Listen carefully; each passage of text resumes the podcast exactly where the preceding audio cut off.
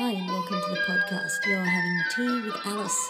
This week's conversation is with John Hastings, a Canadian comedian who's here for here in Melbourne for the Best of the Edinburgh Fest showcase. And I spoke with him. I have so many podcasts in the bank. I've been running around like a chicken with its head cut off because I've been doing two or three shows a night.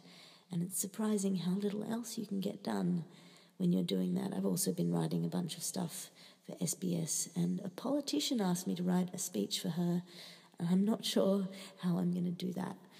That said, follow me on Twitter at alliterative, A L I T E R A T I V E. Listen to this podcast, and I will try to pump them out at the rate of slightly more than one a week to make up for the gap. Uh, email me on alice r fraser at gmail dot com, and if you're in Melbourne, come see my show Savage. It's at eight thirty at the Mercure, every night except Mondays. You're having tea with Alice. Yeah.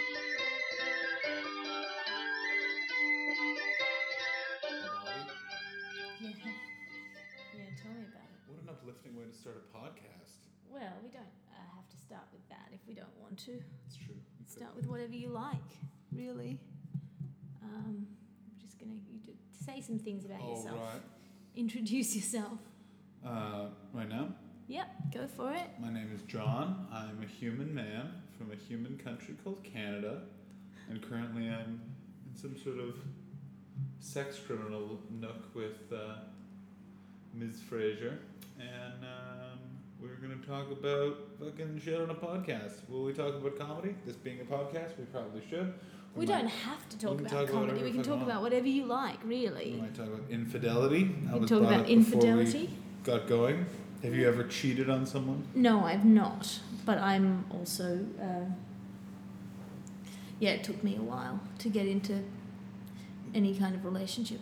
I was it, very weird as a teenager and had to look after mum, had a lot of responsibilities. Of course. So it wasn't until I left home and went to grad school that so I kind hit, of that it was hit, even on the table to oh, get into a relationship. So, so you just dated Cambridge dudes who, if you assume, like, wore a lot of togs and talked about rowing. Keep in mind, England. There's sometimes a friend of mine says, if you live in England but you're not from England, there's an England that lives in your head, which is like a man in a cravat, drinking, smoking a monocle, smoking a monocle, exactly, having brandy for breakfast and saying things like, "Oh, black chaps," like yeah. Yes. Yeah, no, I don't know. So for me, I think I find things that most people are very jaded by, I find incredibly exciting still. Interesting, like what? Like everything. Yeah. I also think, but I also think that being in the comedy show business, the festival world, there's also a lot of, oh, cameo appearance. Hey, guys. Matt, lady with a bag. Thought it was a guy. Oh, good. Just because of the bag. Uh, but also being in like this environment, there's also a lot of jaded people around who are like, "Oh, what are you doing? Dating a man? No, he's just gonna break up with you and break your heart like Caroline broke my heart, which is why I have a son that I love, but a marriage that's in tatters." And just there's a lot of jaded people around. Yeah, which always kind of bugs me because we're in the middle of Australian summer. Just went and ate oysters by a beach. It was amazing. What's to be bummed about? Uh, yeah, I, I I think that's the thing. Like I. I still am just really pleased if somebody likes me. Mm. I remember talking to a, a guy, it's a younger generation, and they're a little bit fucked in the head, I think. But he was talking about how high school, and I said, "Oh, how were you in high school? Did you date a lot of people?" And he was like, "Oh, yeah, no, like, I, I, I thought I had girlfriends, but I was just having sex with them, and then I realised that they were just using me for sex." And I was like, oh, my God, in high school. In what part of the world, though? Australia. Oh, weird, because I always find England is, like, the most go-ahead. Like, in Canada, wherever, like... Again, I don't really, I don't really commune with the teenagers, so I don't really know what's going on there. But I just like going to England, like going on dates with girls there, or like talking to friends. Like the shit that those people got up to at like fifteen is just like that is abhorrent, and your parents should have had a talk. Your parents should have a talking to from me. How dare they not be supervising you better? Like the amount of people I know, like, oh yeah, I've had a few threesomes, but you know. When you're seventeen and you're like, when you're what? When you're no. what? How do you even know what your own bits are doing I at barely, that age, let alone I, two other people at once? Yeah, like I barely knew how to locate a vagina at seventeen, let alone two vaginas that were like, let's mush these together and see what could happen. The whole thing is ridiculous. Yeah, yeah, I'd, so I think th- that cheating is probably, if it well, if I ever do, it will be later down the line when I'm, when having an actual relationship is less exciting. It's true. You know, like, it just is so cool and exciting if you've got somebody who loves you and mm. wants you, and that's awesome. It is totally very exciting. But if you like, if you want to do the kind of open, I think I'm pro open relationships if that's what you want to do. That's always interesting because, like, I have a girlfriend currently, and I've never really understood the whole open relationship thing. When if you like, again, I guess I've never been in this situation. My whole thing with it is like, if you want an open relationship, like, it sort of splits the two sort of like halves of like, what is that? That's sort of like you just have your best friend, you know what I mean? Because it's like, relationship part of it is like, it's the person that you really care about, and you and you have sex with them, and you have that intimacy that only the two of you share. Then the open relationship, I don't know, it's something I've never really experienced. And yeah, also, I think maybe, uh, yeah, I don't know. I like I said, I've I've not I'm not at that stage yet. Maybe oh, no. of, of of it being a proper option on the table, just because I'm behind the eight ball. Maybe I don't psychologically.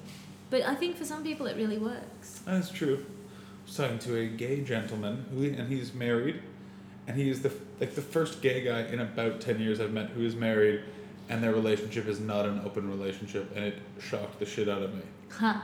Yeah. They love an open relationship in that community. Just. Well, you don't have to worry about the cuckolding risk of having a baby, having to look after a baby that's not your own. I think the sexual jealousy part of that is really intense for guys. Interesting. Who are with women, because there's a prospect, like viscerally, even if you're using contraception, there's the prospect that she's if she has sex with another man, mm. it's really disturbing to you because, like, on a, some weird subliminal level, you're like. Let me show just my hopefulness. I would just hope that, like, if I was with someone in, in that situation, and I like were to discover, like, she were to get pregnant, like, you'd at least be able to keep track. And it's like, like there is science, so you like figure it out and just be like, oh, you're not a, my kid. I think this is in the, in the like, in the pa- sub, yeah. sub-science part of your brain. Oh yeah, no, completely. I just get very weirdly logical with things from an abstract perspective where I'm like, yes, but if you look at it logically, chaps, it's, you just you just get a paternity test and you figure it out and you're not a dad, so you can go back to sleeping in as late as you want to. And you know what I'm saying? So if your girlfriend, mm. hypothetically, had a kid and it wasn't yours, would you feel no responsibility towards it? Or would it be like, would it just be the deal breaker of the relationship kind of thing? It depends on the situation. I think, like, currently where we stand, it would definitely be a deal breaker because it would be like, well, you cheated on me and you didn't use contraception, which is very dangerous yeah. and put my life at risk as well as your life. And also, like, there is a baby that isn't mine and would represent your betrayal. And I feel that you're in a situation where you need to find the person that is genetically linked to this child and sort out that situation. I'm going to step aside and and go on a tear. Ah, yes. Yeah, I have... This is interesting. I have a friend who um, is is in a kind of a... She's in a complicated artistic thing where there's, like, travelling and stuff. Yeah, yeah, and there's yeah. a guy who she's in love with, who seems to be in love with her. Oh, interesting. And he keeps saying, let's make this into a real thing. Mm. Let's commit to one another. And she says, okay, well, maybe when I come back. Oh, and then he goes on a tear. Uh... And so when she comes back, he's either with someone or... And she feels, from her side of the picture, that it is... Uh, a betrayal of sorts. That's a very interesting one. That if he one. loved her, right, then he would wait. But I was talking, I, was, I think that's not the way men necessarily work. Well, this is a comp- there's a compartmentalization, I think, of like, I have feelings for you, but you are here, therefore I will do other things yeah. in the interim. It's also one of those things where, but it's also the level of seriousness I think you take it to. Like, if you come back and you say to someone, like, I have intense feelings for you, and then that you know that person's coming back in six months, for you to hop into another relationship and knowing that they're going to return, that's a little bizarre. You know what I'm saying? Yeah. Like, if you, like, happen to be in a situation where, you know, get your, you know, get your freak on one time or a few times or something like that. But like, you be open and have an understanding and stuff like that. Like, I think that that's what it always comes down to, especially from the human male, is that we're, especially straight straight guys, just have this lack of ability to communicate, because I think a lot of people think they still have that like sitcom brain of like, like women are on this pedestal and are like delicate flowers that don't really want to be subjected to our penises, as opposed to like just treat it on an equal level and actually just communicate what's going on. And usually people are very susceptible, and if they're not, well then that's not the person who should be in your life if you have feelings for someone else who is returning. And yeah, if you can only address issues in Morse code, it's a that's a stressful relationship if you have to. Oh, completely. And it's also one of those things where it's also like, we live weird circus gypsy lives, like sort of in the brief time we've sort of chatted, like you've been like around the world yeah a bunch of times. Like I've been in like, since the beginning of the year, I've been in like five countries. Like it's ins- it's in, an insane way to live your life. So you also have to have understanding people, and understand also your life isn't going to be a traditional like, you get on a train after work at five. Yeah. Have like a, a sneaky beer you keep in your briefcase. Walk in the door at five forty-five. Dinner's there. Yeah. Uh, yeah. It's not nice. You know what I mean? Like I think it's also yeah, bad I adjustment. Can't. I've tried that. It didn't suit me. Yeah. Um, no, I'm not that. I always knew I was not like. I just saw how little my parents enjoyed it. But mm. I was just always like, and that they've now both moved on to like jobs they really like. Where I'm like, guys, you could have just done this the whole time, and I think we all would have been a lot happier. You need to see my show. Uh, it would. I mean, you don't need to see my show. My show's about why I quit being a corporate lawyer. So you're a corporate lawyer? Yeah. What are we talking about? Love. Let's talk about being a corp. I'm fascinated by real jobs, by the way, because I've never had a real job. Like I was either a waiter, a bartender, or a comedian. Um, a couple of questions I have about corporate lawyer. So were you in the courtroom? No, I was a, not a barrister. I was a solicitor in a large firm. It was like like Dewey, Cheatham, and McGillicuddy, something like that. Something like that. Oh wow. It was it was not it was a top tier firm, so there were about nine hundred lawyers in the firm. Do you know how actually well set up you are to be in show business if you were a lawyer? Because you are, my biggest complaint of every fucking clown I encounter is not one of them has ever sat down and gone over a budget or like looked at a contract that they've had to sign, and it's absolutely insane. Like I was talking to a friend of mine who just signed with an agency, like a very major, prestigious agency somewhere in the world. And he, it was a thick contract, because I've seen an agency contract. Yeah. And he didn't read one page of it. I was like, are you fucking insane? Yeah. You don't know what you just signed over for. I was just talking to a friend of mine who had a deal with someone who she was doing a show with. She said, I can't afford to go and do this show. The person who was the running the show, or the driver behind the show, said, okay, I'll put you up and you, you, you know, pay for your accommodation, and I'll I'll bankroll this. And take what I've paid out of the profits of yeah, the yeah, show. Yeah. The show made a loss. They hadn't discussed what would happen if the show made a loss. That is not a difficult thing to conceptualize. That's not like on the on the chain of possible things that could go wrong. Like, you want to deal with things like what happens if you get sick, what happens if, you know, like, it's the, it's the first thing is it's like... It's literally what? The most important thing, and it's the reason why you have contracts and you have... an agent and, a, and agents and managers, that they are understanding that. But you as the professional, if you think of it like my friend Graham Kay, give him a little shout out, always describes being a stand-up comedian as being the C E O of a really shitty corporation. Like you are still, those are your number two and number three people that are under you that are your bulldogs, but you're the one answerable. Like yeah, the person who gets a producer and then thinks they don't have to fly out oh. or do any of the work. If you think everyone, if everyone has a producer, and then the people who don't have a producer do the work that a producer would do, there's no advantage to having a producer, mm-hmm. if you know what I mean, other than that you're a bit more relaxed. Completely, and it's also one of those things where it's also what's your deal with that producer? How long does that deal last? Like, the situation I have at the festival we're in right now is I'm being produced, but I'm on a salary, essentially, so I have to do, and I'm I'm not, like, the, the they, they encourage us not to flyer for... Because that's another way a producer might do it, but if a producer's encouraging that, look at that producer's track record. All right, what has this producer done? Oh, they've done very well with that model. Well, I'm going to believe them in this market. Oh, it fucking drives me up the fucking wall, the amount of people that just don't consider those things.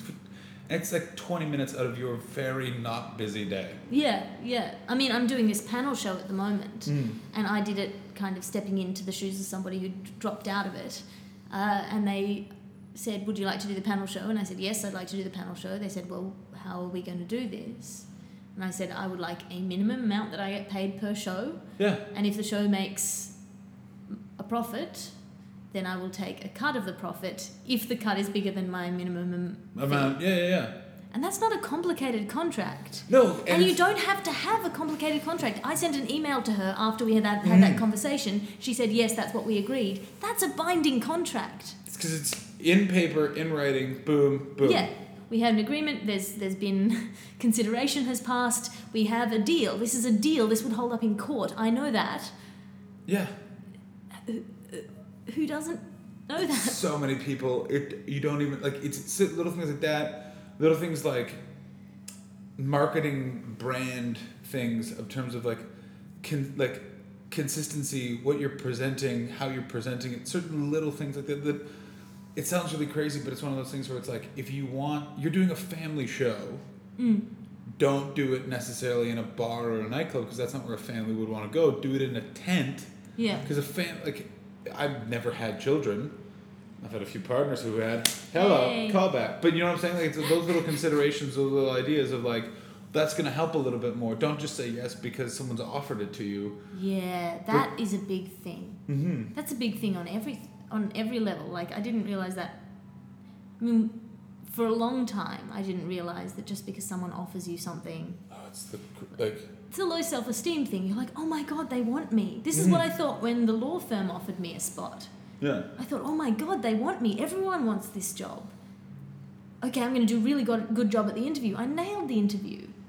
Not once did I ask them a question other than... the kind of question that I thought would reflect well on me and make them want me. And one of those questions, you know, that in an interview, that because I, I understand as I understand it, like you are sort of like taught how to do an interview to get a job in a law firm. Yeah.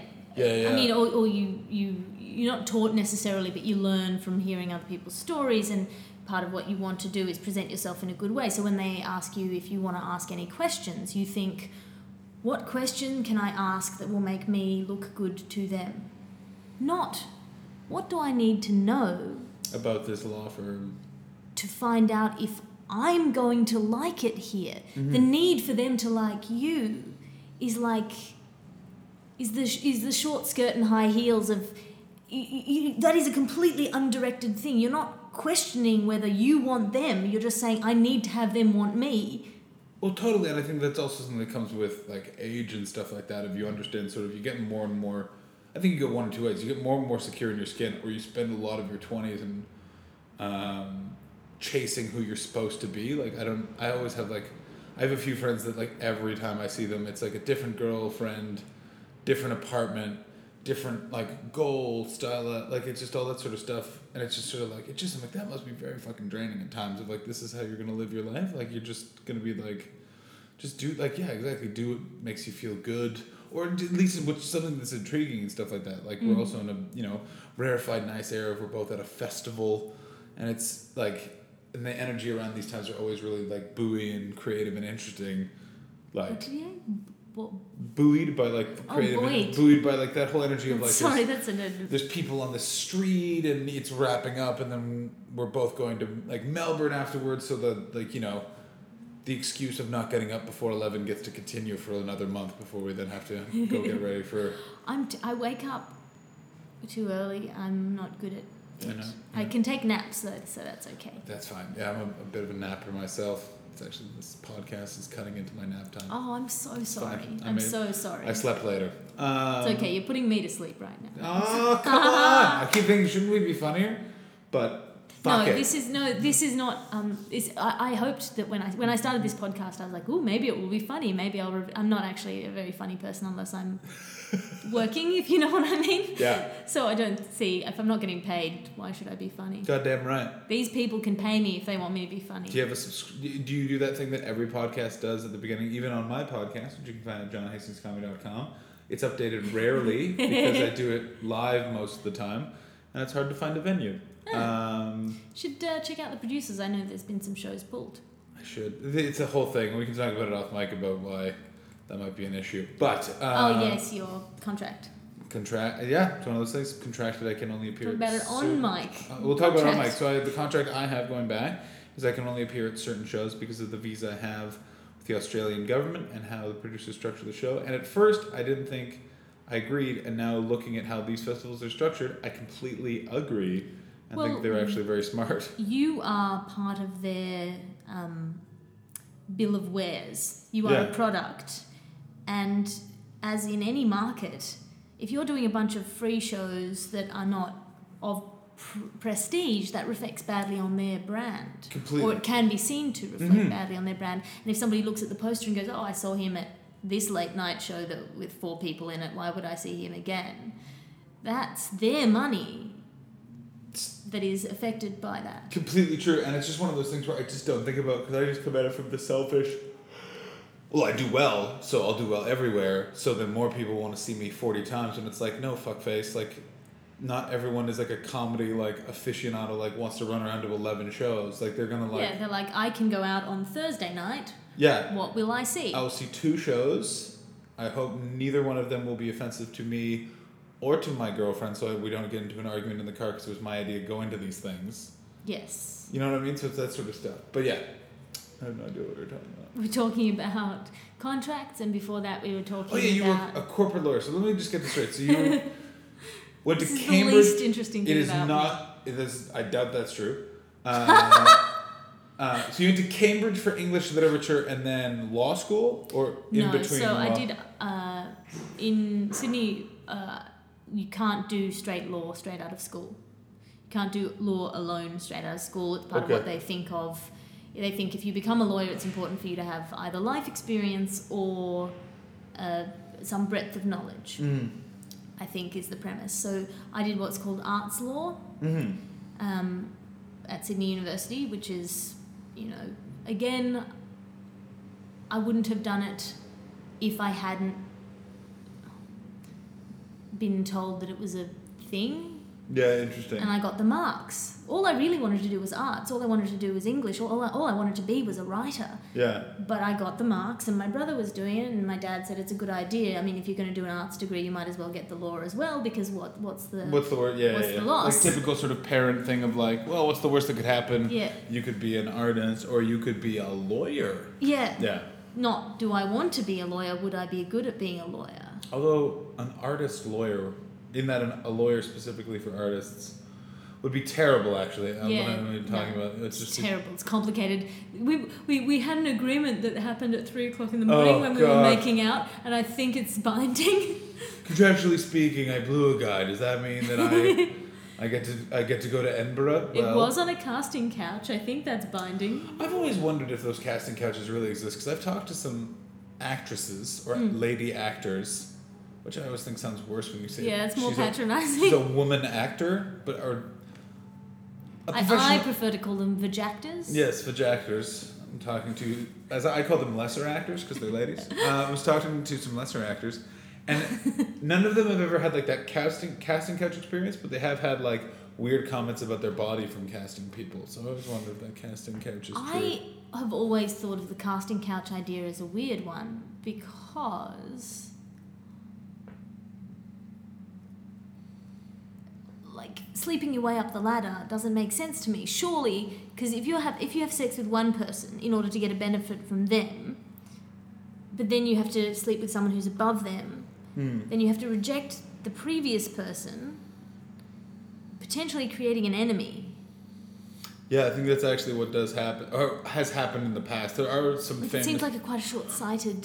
That's true, or you just do it one time. You just pick your one guy who can kick the door open. The like, king! Yeah, exactly. You, you kick the king. There's, like, famous, rumored, like, people that slept their way somewhat to the top and stuff like that. I, again, I'm not going to say... Just because I don't want to spread those, like, weird rumors, and one of the people isn't famous, it's just someone I know. Someone who slept their way to the middle. Exactly, people who sleep their way to the middle, and it's also, like, one of those things where...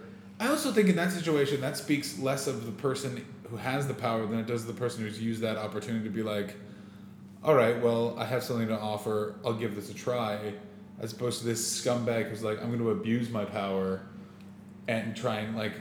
Yeah, see...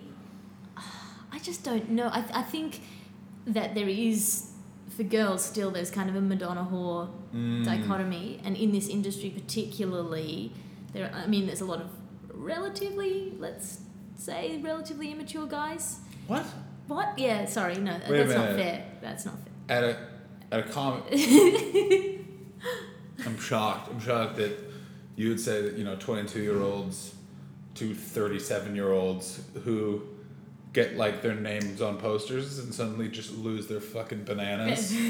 Oh, my God. The Edinburgh Festival is the best example because there are guys that literally, like, two years previous were in university, not really that well-known. Now they are stars for a month, and they they go on a tear that would... Caligula would be just their behavior. Not even, like, what they're doing with their penises, but just sort of the way they speak to girls. Yeah.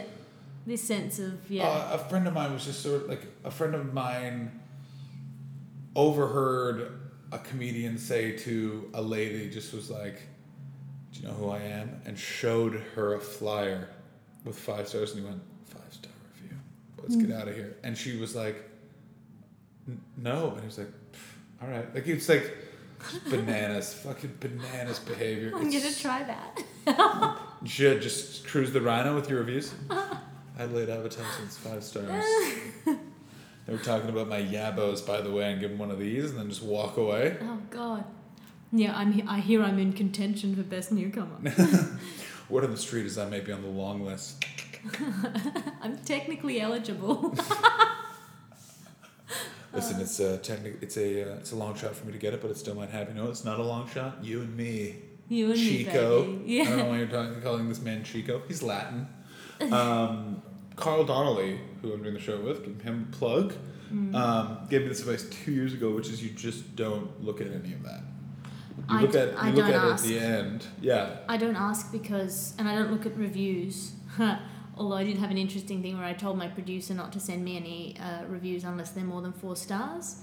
And then in the course of, like, looking over Twitter, I saw that there was a review for me, but she hadn't sent it to me yet. And I thought, oh, my God, it's not four stars. Like, you know what I mean? I yeah. just thought, oh, it's a bad review. I'm sure of it. I'm sure of it. And brought on myself all of the stress. Of not looking at the reviews. Of not looking at the review. That, but then she woke up and sent it to me. She just slept in. Um But that's the other thing is you also can't look at Twitter for the link. Like yeah, I, you just can't look at anything ever at all. Just keep your head in a bucket. Like in Edinburgh, I literally deleted all of it off my computer and I gave my passwords to the, my producers and told them to change it. Oh, wow. So it's like, and one time I got tempted and to And then look. they just sent, they just tweeted dick pics for a month. Did a lot of cock pics, a lot of weird, just like trying to recruit lady boys to come by my flat. um, but yeah, stuff like that. Like, so you're just not aware of it, and then you live in this sort of rarefied air of like, who the fuck knows? The one thing is you just gotta also gotta keep the room really dark. Yeah. Which is weird, and something I would do, which is I would enter in a blackout and then leave in a blackout, which gave oh, the whole show. I'm the opposite. I sit on stage while people walk in, and I shake their hands as they leave. Fuck no. Yeah, and then this woman. Did I tell you this woman what she said to me? I use it as the opener of my show now. She came and like you hugged did, me. You did tell me. Tell, yeah. tell them. Hugged me, shook my hand, tears in her eyes, said, oh my God, that was amazing. That was so beautiful and good. Wasn't comedy though, was it? But comedy is still what hurts you, just to say. Why? But comedy is like whatever we, one makes it, you know what I'm saying? I mean, it is a pretty miserable show, but... But do people laugh? Yes, they laugh. It's a funny show. It's just... And for the sounds of it, you've gotten a couple of five stars, so I think you're, you're I think th- their opinion is better than oh man, I that have... ladies. Do you? I mean, you're in big audiences now, so you have less risk of weird audience dynamics, I imagine. You would think that, but no, we get some. We've had some weird audience dynamics. It's also one of those things where the sh- the show is really interesting, but it's also one of those things where it's not. And I really commend the producers, Mary Tobin, for not doing three. Down the barrel, observational, like in the suit, shiny shoes. Like, yeah. Have you ever noticed that grass is green? Like it's you know, it's like I'm up there talking about being born premature and thinking I have AIDS, and Carl's talking about having to deliver jizz to a hospital, and Chris is talking about bringing a chicken in a bag to a nightclub. So it's not, it's it's really it's a funny, really cool show, but it's also one of those things where you occasionally will get. And it's actually younger people, which is a continuing interesting trend. Of kind of looking at us a little cockeyed or wanting us to kind of be like... Be up their alley more. Yeah, be either filth merch... Not even filth merch, but just sort of be observational, Like, not, don't be in the way, just do sort of simple stuff, which is very interesting. I think there's spoon feed us. Yeah, there's a weird generation coming up, because I don't know, how old are you? Do you mind me asking? Um. Wait, so you were a corporate lawyer and you went to Cambridge and you're on twenty. Do you know how little I've done in my twenties compared to you? I had um, brief flirtation with cocaine. I lived with a lady for a bit, did a lot of stand-up, uh, dated a girl who lived in her car.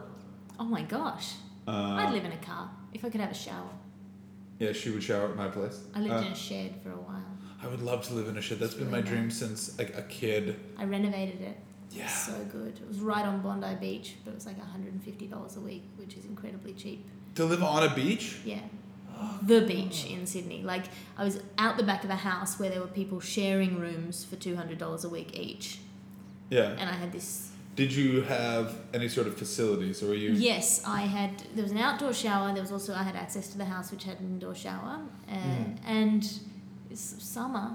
And I renovated the place, like because it was such a shithole. It was like bare concrete walls, damp, horrible. Yeah, yeah. I just stripped it out, and I put a dehumidifier in, and then I like mold treated it, and then I put a floor in, and then I like built some shelves, and it was just such so much fun. It was what really happened to fun. That shed?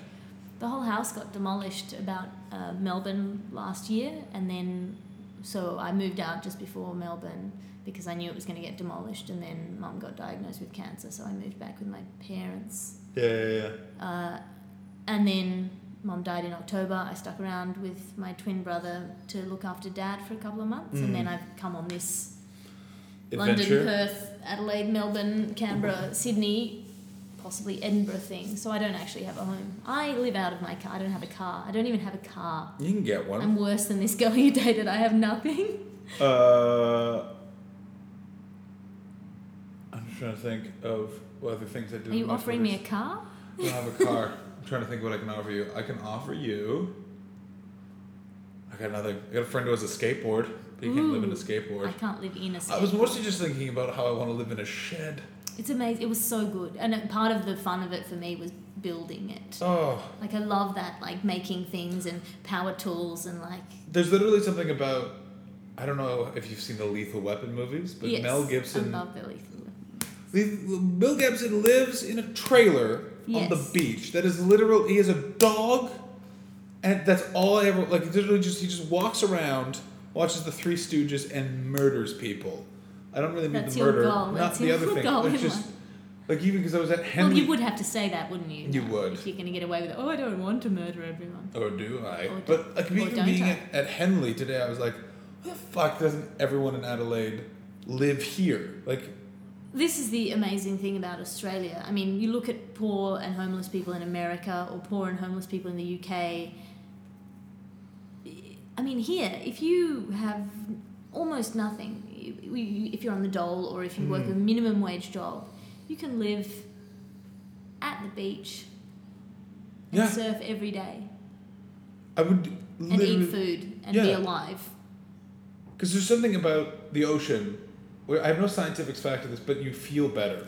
It's called negative ions. I don't know if it's a real thing, but the theory is that the motion of water breaks up Uh, these kind of ions, and it gives you a feeling of well-being. They sell negative ion producers for this very reason, and they also prescribe ocean swimming for complicated grief. Really? Mm. What's complicated grief? It's where it's like where your grief is not manageable or normal, oh. goes on for too long, or is mixed up with other emotions. And so that you haven't gone through the, the seven stages. Yeah, so often it'll be associated with a kind of an O C D loop where if you, you're sad but you also hated mm. your dad or something. If your oh, dad, like, fuck. And so then you kind of go into a loop of when you're sad or when you're angry, and then you're angry at yourself for being sad because you shouldn't be sad. Like, it's one of those ones where... There's thirty layers of fucking... Yeah, it's complicated. Oh, it's, so you know, it's not just literally grief. It's complicated grief. I'm quite pleased. I, I have very simple grief. I'm just sad. Yeah. And, and then um, I only have one thing that's like like a trauma thing. Mm. And other than that, I'm just, oh, I, I am sad. I know I'm sad. Yeah. Let's be sad. Let's be sad. Let's be sad. No, I had two thousand thirteen, I just had a lot of lot of death in my life, and it was I literally sat down. And I it's all those murders. A lot of murdering. It's um, like a really... It's, it's a complicated grief, killing someone and then feeling sad. I wonder if... Yeah, I guess there is a lot of regret with murderers. Sorry, I just uh, made le- made light of your uh, sad twenty twenty. The ironic is one of the people was actually murdered. And, oh, God. Uh, it's fine. You didn't it's kill not them. Fine, but... Um, But, um, and one of the weird things is that idea of like going and monitoring, because it was someone that was very close with my mum. And so I had to sort of keep an eye, because I was living in England, but my mum was in Canada. I was there for the month, and it was one of those weird things of actually like, if you really focus on watching someone grieve, that like seven stages of like anger, bargaining, depress, like I can't remember what the order is, but one of them is anger, bargaining, blah, blah, blah. You, you actually do do it. It just naturally, like I, and you watch it, and then it just comes to acceptance after a long time, and you're never really, but the one of the things, I don't think you're ever really at peace with it, like. Yeah, I think it it is always gone. There's always, it's like an amputation, it's not coming back, whatever that part of you was that was the part of you that was mm-hmm. full of their presence in your life. Yeah, that yeah, goes yeah. and is gone forever, and it doesn't, I don't think it fills in or gets. No, completely not. I think But it, it's not raw anymore. Yeah, and it's also one of those things where you know... Yeah, it's a scar as opposed to a scab. You know... Like, you... But I never... I mean, I had acceptance right at the beginning because my mum was sick slash potentially dying my whole... Oh, boy. Teenagehood. And, and so that was always on the cards. It was always maybe now, maybe this time she goes into hospital and she won't come out. Maybe this time. And we were there when she died. So I... I'm probably going to cut this out. But I, I, I had her... arm in my hand, so I actually mm. felt her heart stop. Stop, yeah, yeah, yeah. You can't not accept that. That's a very good point. You can't not. You yeah, can't I've never been in the bargain uh, with that. That is very. What's final? There's a moment of. There's a moment of. There's a presence, and there's a person that's within that body, and then there's a moment when that's just a body. Yeah. Well, yeah. It's and the goes, person it's is almost gone. Like it, it goes from being a body to not being a body to just being a thing. Yeah. Shaped like a body. And that you you you can't um, you can't pretend that that's not happening. It was something very interesting, the famous family story, which is when my grandfather died. He had a heart attack next to my grandmother while he was, they were sleeping.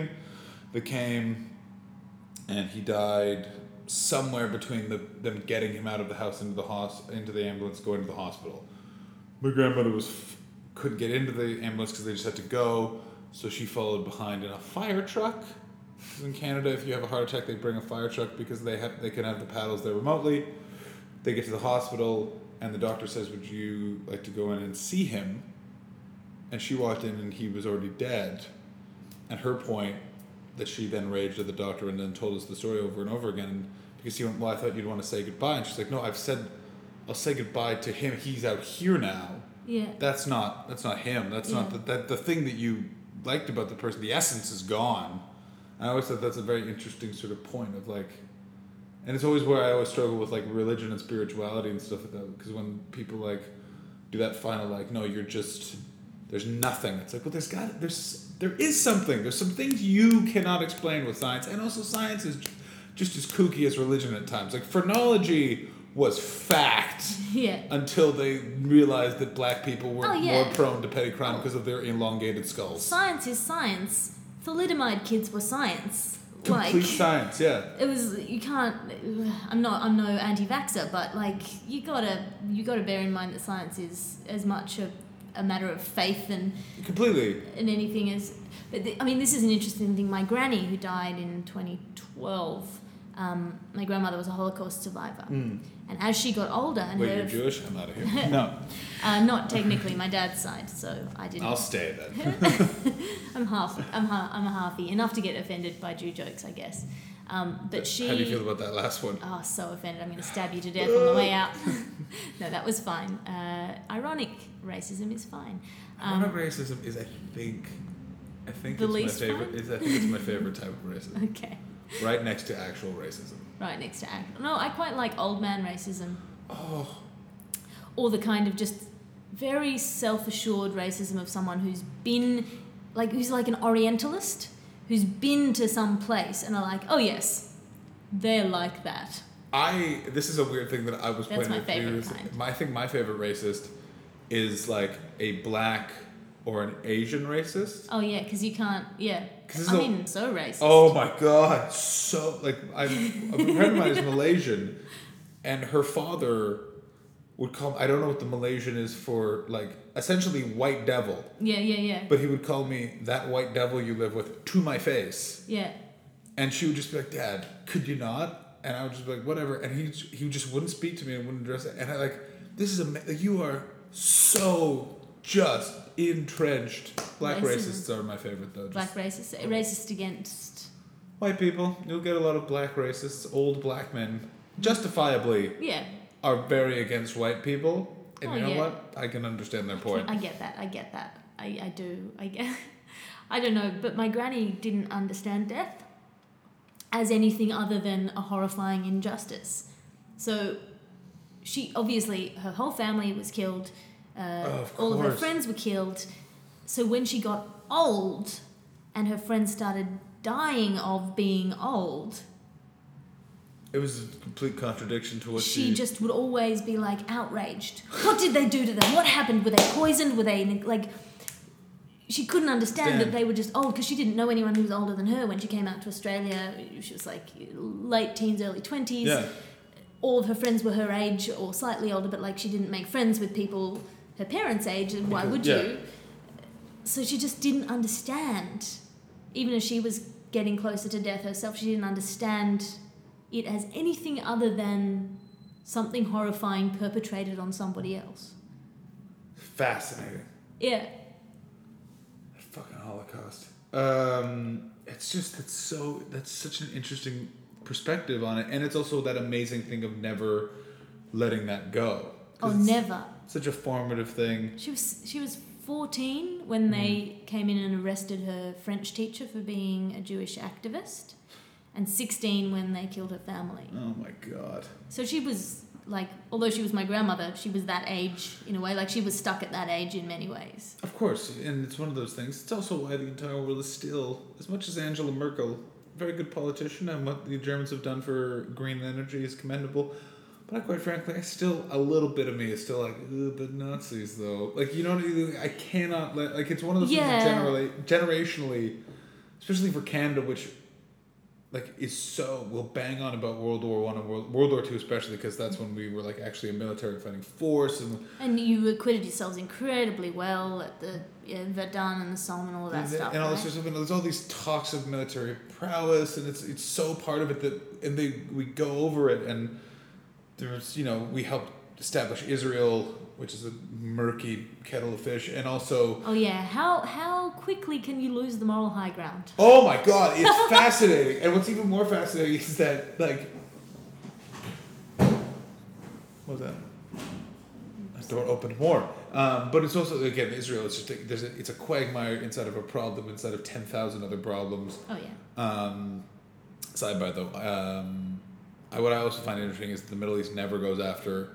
Uh, England, France, and Canada, just America and Israel, even though those countries contributed equally to buying the land yeah. from Saudi Arabia, who held it because the Palestinians were like a worker. It's the whole thing is just so fucked up. Yeah. Um, but going back, then I think it's because England and uh, Canada and, and so on are not sitting there eating a burger smugly. That's while they true. talk about how it was the right decision to have made. The, but the, like the English a, will do it pretty quietly. Like they. Sort of last year when there was the whole thing of that, when it all kicked off again mm. last summer, the English media especially, but there was a very much a sense of like, it was a youth idea. It's like a young rebellious idea to actually be like, I don't think how Israel is behaving is appropriate. Like when I actually finally sat down and went, all right, what's with the West Bank? What's happening? Oh, they said they would leave, but then they just didn't. And now they're building on there because they, they just don't care. It's like, well, that's just in, you can't really defend that, can you guys? And it's like, I mean, and you look at it, you look at it, what it was, is a state that is built by incredibly traumatized people who are now gone, and it is now being run by people who are not traumatized in that way. They have the same fearful systems, but not the kind of hard-won compassion. Completely, and also certain establishments of community, like they had the whole kibbutz system and mm. stuff like that, which was, I think, very important to the infrastructure of the country, and now... they all, all the kibbutz have closed, so they also have this class of older people in their fifties and sixties that lived essentially a communist life this is never discussed by America, because how dare America ever support communism? Cause yeah, yeah. Lord knows communism gives you cancer and makes your kids have AIDS. Um, and then they have sort of that hopeful leadership career has now been replaced by these people that lived all their life supporting the system that just one day just collapsed, and now they don't know what to do with themselves. My favorite story uh, of of Israel and the West Bank stuff is that, you know, the, uh, these young sort of eighteen-year-olds doing their national service are the ones mm. who are manning these checkpoints and treating Palestinians incredibly badly. Yeah. Just dehumanizing it, as if you give an eighteen-year-old... A gun. A gun and enormous power over other people, there'll be a proportion of them, if not all of them, a significant proportion who are going to fuck it around. Up. Yeah. And there's just these old ladies, old Jewish ladies, who go and they sit at the checkpoints... And they just be like, I'll tell your mum. Like, that's that's, that's the very, most beautiful it's thing. Again, it's very stereotypical for me to say, and, and it's I'm not the most political correct thing, but I will always say, like, I have a big respect for... I was raised in a Jewish neighborhood, but there was something about a Jewish woman that it's like, I'm not going to fuck with this battle. And you even see, like, I have a few friends that are, you know, my age... were like raised Jewish, and it comes out of them this sort of like, but ah ah, and you're like, yep, you know what, you're right. I don't want to get hit in my soul somehow. Like, yeah, that's so fast. They're actually at the checkpoints, Herschel. Yeah, just this. Uh, come on, let's let's. What's also never acknowledged is also it's very different types of Jews in Israel than there would be, say, in New York or North America, to the Jews that there are in England or Australia or in Australia. Again, I don't have experience with the community here, but in England it's so much more quiet, and then there's like thousands of Hasidic Jews. They're sort of cloistered in their own sort of area, doing whatever nonsense that crew gets up to. They always are shopping late at night at the Sainsbury's by my flat in London, and it always confuses me. I literally I always wonder if it's part of some ritual that's just not discussed, because they're always there late at night late at night Well, I mean, I think part of the thing is that they're living in, like, the clothing thing with the Hasids mm. is like, one day they decided, I mean, they moved with fashion through the ages. They're and not wearing what... No, they're wearing... B C stuff. They just, at some point, they decided, well, I think it was probably the eighteen nineties, It was the eighteen nineties, maybe? It's the, it was what the... And they're like, this is what we wear now, it was whether or not it's weather appropriate. The aristocracy of the Pol- of Poland were wearing... And that was what they attained to be, is they attained to be that high class, that particular tribe, and then that's what they've worn ever since. Ever since. But just that, why designate that outfit as the outfit that you wear for all time? I don't know. Well, it's again, it's a segregation. It's also a problem. It's a closed community, and it's something that um, a few friends of mine, but I had a couple of long conversations, because I just get fascinated by religion, and they are a huge bone of contention within the Jewish community, because it's... The laws in the, the Torah and the sort of communal laws is you blend in. We've survived for fucking a million years with fucking people trying to fucking kill us. Fucking put on a fucking pair of jeans, fuckface. Like, we yeah, are, yeah. like, learn to adapt. Don't yeah. be walking around looking like a cowboy. Yeah, it's amazing. It's It really is amazing what religion, how it branches off, where people stop. And where people move forward, and where, like, on on what they move forward, on what, like, they'll shop at late night at Sainsbury's, mm-hmm. but they won't wear a pair of pants, or they won't ever acknowledge a goy. Like, it's like the thing is, it's like they, uh, my neighborhood is it's very Hasidic, so the kids are running around all the time, and even the kids are taught. Like, one kid was running into the road, and I stopped him, and he had this look like anger because he's been told I'm a lesser person. How dare I? And his mother like came up and grabbed with that face mothers get when their kids are about to do something really dangerous, unaware, and that you could see she was like grateful but confused of like, how do I deal with, with this? With this badger, I helped a woman like her her um, her carriage pram was stuck between the bus and the road, and I just lifted it up and put it on, and like I she almost went went to say thank you, but it's against their rules. Yeah, that's it's, awful. It's just. It's kind of what my new show is going to be about. This, like... Oh, at that time, I helped out a Hasidic Jewish person. At that time, yeah. The whole story. It's an hour-long show. It's weird. We just only exploring. just became friends, and you're already delving deep into my interactions with the Hasids. I think we've got about eight streams of, of conversation that are not closed yet. Um, we can leave them open. We can leave them open, and also, because we're both going to be in Melbourne, we can do a sequel. We could totally do a sequel. Let's... we'll go through this and we'll go, because I want to hear more about you being a corporate lawyer. I want to uh, hear more about your murder plans. Murder plans. All right. Murder if, caravan okay, plans. Okay, so let's let's close on this. You have, you have to murder one person in the world, and it has to make an impact. Who is it? How do you do it? Go. I have to murder... Murder one person, one person. And it must make an impact so in the world. It has to be a famous person. It's not necessarily famous, but an impact in some way. Does it have to have a, a positive impact, or am I just going for most impact? Doesn't matter. Because if it's most impact, you go for something like blah, the Queen or uh, George Clooney or some sort of public figure. Interesting. Um, if I'm in terms of like retarding human growth, if I want to have a negative impact, you go Elon Musk, because he's churning out a lot of ideas. Uh, if I'm going, out a lot of ideas. If I'm going political impact, mm. I don't know. There's there's some fuckheads in Africa doing some shitty things. Oh, there's a lot of that. I'd have to pick that, but then again, it's quite a contained. Hmm. Yeah, I don't think so. I don't. I don't know. I mean, I would counterexample this to you. One person in the world who you have to give a night of immense pleasure and passion to, and has to make an impact. Vladimir Vladimir Putin. You just lay him down and... I would fuck... I'm not gay, but I would fuck the shit out of that guy. And then we would wake up in the morning and I'd go, Vladimir, obviously that is something you've been wanting to do for a long time, because your entire life has been that of intense overprojection of manhood. Yes. Seeing as you were you were raised by two parents of extreme conflict. One was an extreme communist. One was an extreme Russian Orthodox woman who who hid that from her husband, who she died next to, but are buried in two different places because she would be di- buried religious and he is a communist and doesn't believe in that. Huchakakaka. So you're literally pushed against all this. So you have no identity. Put into the K G B at sixteen. You're you at least want to try some stuff. Like he's and it's also just one of those things where that videotape would be valuable to every single homosexual living in.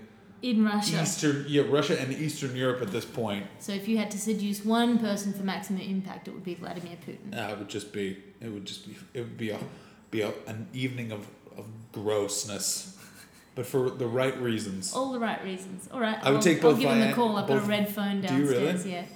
I would love to meet Vladimir Putin. I think it would be a fascinating and horrifying discussion. It's literally a guy who's creating between like everyone's running around. ISIS is scary. Because ISIS is like the Nazis on nuclear power. No, no, no. They're just straight out of the ninth century. Yeah, they're...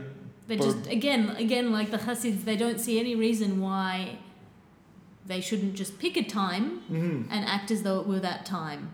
And they will continue... But what's I find fascinating about ISIS is ISIS is going... It's the first time that sort of organization in modern history isn't attacking the West...